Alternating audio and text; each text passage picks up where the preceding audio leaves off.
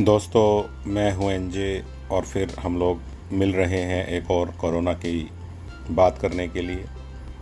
हमारी ये आज इस सीरीज़ की इकतीसवीं मुलाकात है और अभी तक हम लोगों ने बहुत सारी बातें की हैं कि कैसे कोरोना के समय में अपने कॉन्फिडेंस को बनाकर रखना है, चिंता नहीं करनी है, अपने दोस्तों, अपने परिवार के साथ कैसे खुश रहकर हम लोग इन पलों को भी बिता सकते हैं।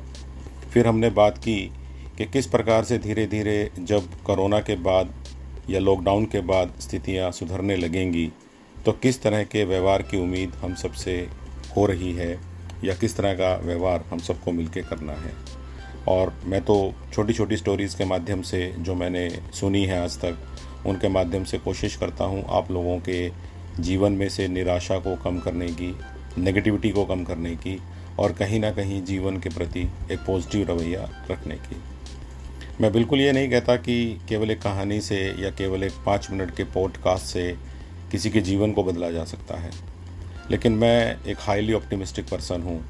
जब ये आर्ग्यूमेंट अगर कोई दे ही दे कि आपके पाँच मिनट के पॉडकास्ट या एक छोटी स्टोरी से क्या किसी का जीवन बदल सकता है तो मैं उस पूछने वाले आदमी से ये पूछूँगा, आप तो इतना भी नहीं कर रहे हैं। आप तो मुझे भी पॉडकास्ट बनाने से रोक रहे हैं। तो दोस्तों, आप समझ गए होंगे कि सब कुछ हमारे मन में है। हमें अपने आप से कैसे काम लेना है, हमें कैसे बाउंस बैक करना है।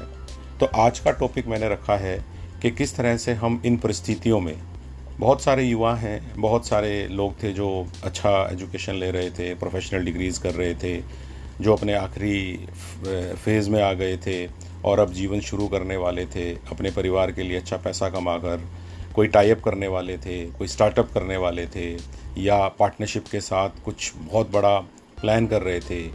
कोई बहुत बड़ा प्लान नहीं कर रहे थे, लेकिन प्लान कर रहे थे। और उनकी ज़िंदगी का मकसद था कि कहीं ना कहीं हम लोग भी एक डिसेंट लाइवलीहुड अर्न कर लें। तो मैं ऐसे सभी लोगों के लिए कहना चाहता हूँ कि अगर इस समय निराशा लग रही है तो एक चीज़ महसूस करिए। मान लीजिए कि इस समय ज़िंदगी में कुछ भी अच्छा नहीं है। आमदनी कम है या नहीं है, खर्चे बढ़ रहे हैं सेविंग्स ख़त्म हो गई हैं, किसी से लोन भी लेना पड़ गया है और वैसे हालात नहीं बनते दिख रहे हैं जैसा 2020 के लिए सपना देखा था। यानी आप अपने आप को रॉक बॉटम महसूस कर रहे हैं। अब उससे नीचे तो कुछ नहीं है ना, कि आप बिल्कुल नीचे आ चुके हैं, जहाँ से और नीचे जाना संभव नहीं है। तो इस चीज़ को पॉजिटिव दृष्टि से सोच कर देखिए कि आप अब ऐसी जगह आ गए हैं जहाँ से अब कुछ भी नीचे और नहीं हो सकता है, कुछ भी नेगेटिव नहीं हो सकता है। यानी यहाँ से आप केवल जीत सकते हैं। यानी यहाँ से केवल आप ऊपर की तरफ़ ही जा सकते हैं। इससे ज़्यादा ज़िंदगी आपका कुछ नहीं बिगाड़ सकती थी। अब तो जो भी होना है, उससे ज़िंदगी में कुछ बनना ही है। तो ये सोच का फ़र्क अगर हम थोड़ा सा रख लेंगे तो मुझे विश्वास है कि बहुत सारी निराशा हमसे भाग जाएगी। बहुत ही छोटी स्टोरी है, एक बहरे मेंढक के बारे में। डीप फ्रॉक के नाम से ये स्टोरी बहुत फ़ेमस है और मैनेजमेंट और बिज़नेस स्कूल्स में बहुत ज़्यादा स्टडी की जाती है और बहुत ज़्यादा बताई जाती है। इसके ऊपर काफ़ी सारे असाइनमेंट बनते हैं। और बहुत आसान सी स्टोरी है कि एक बार जो है फ्रॉक्स का एक ग्रुप कहीं जा रहा था और चलते चलते उनमें से दो मेंढक जो हैं एक गड्ढे में गिर गए और गड्ढा इतना बड़ा था कि उसमें से उछल कर एक मेंढक के लेवल से बाहर आना पॉसिबल नहीं था। दोनों मेंढकों ने अपना प्रयास जारी रखा। ऊपर वाले मेंढकों ने देखा कि हमारे ये दोस्त मेंढक जो इस गड्ढे में गिर गए हैं, ये बाहर नहीं निकल पा रहे हैं और निकल भी नहीं पाएँगे क्योंकि स्ट्रेंथ की एक सीमा है।